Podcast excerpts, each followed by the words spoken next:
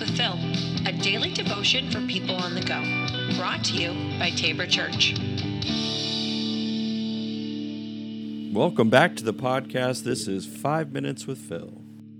So, as I told you yesterday, I wanted to flesh out some of the separation of church and state topics because I feel like there's a lot of things that we try to be able to put in this whole camp of uh, like you know, we should be able to do this and we should be able to do this, talking from the stance of the church, and people shouting those no separation of church and state issues. One of those things is prayer in schools. Now I know that this is a, you know, one that if you're on Facebook, chances are there's somebody in your life who has brought up the issue of prayer in schools.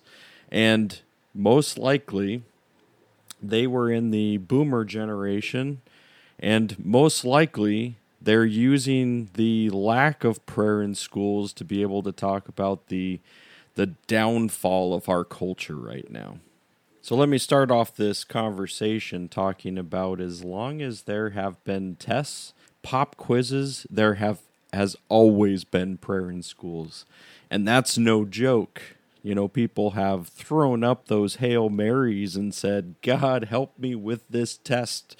Help me be able to pass this this whatever it might be.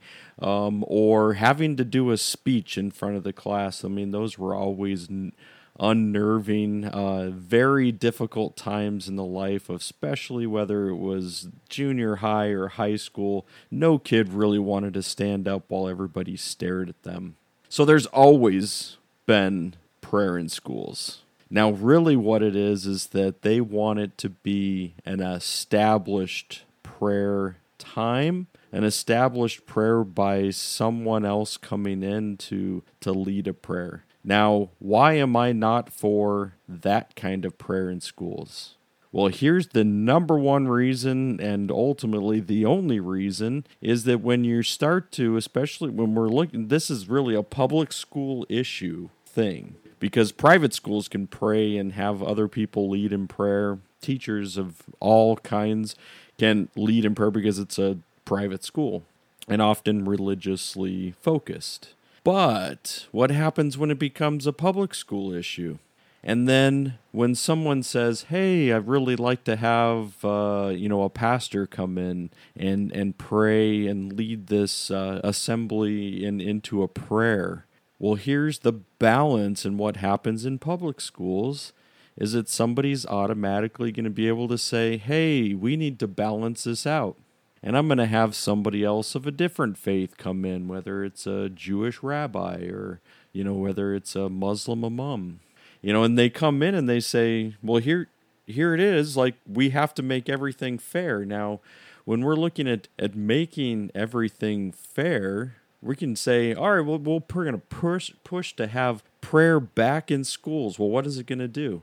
It means that if your kids are in public school they're going to face a lot of different pressure to be able to listen to and even be joined in prayer by people who are not lifting up the same God as us.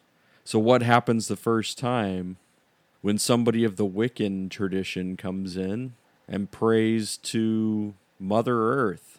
What happens when somebody from the Satanic Temple comes in and talks about self and lifting up self and being able to even pray to self? I, you know, like, what are we going to do? Then you're, it, you know, it, giving them an experience that they never should have. You can learn about those things without having somebody jump in and say, "Hey, we're because we want prayer back in schools, we are going to open the door to have every single faith tradition also come in to lead a prayer."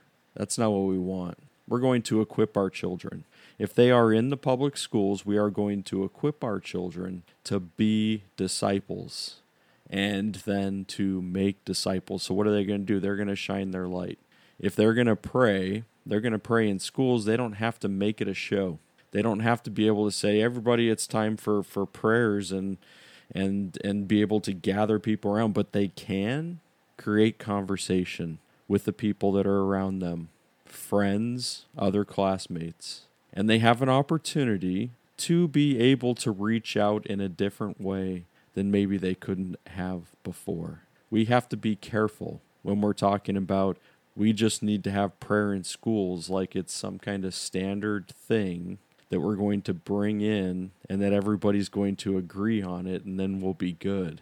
But be careful because if we have prayer in schools, it's going to open the door for all kinds of other things to exist. Hope that uh, gives you something to think about here in this. We have another aspect of of what this means when we open the door, right? When we open the door and understanding church and state issues.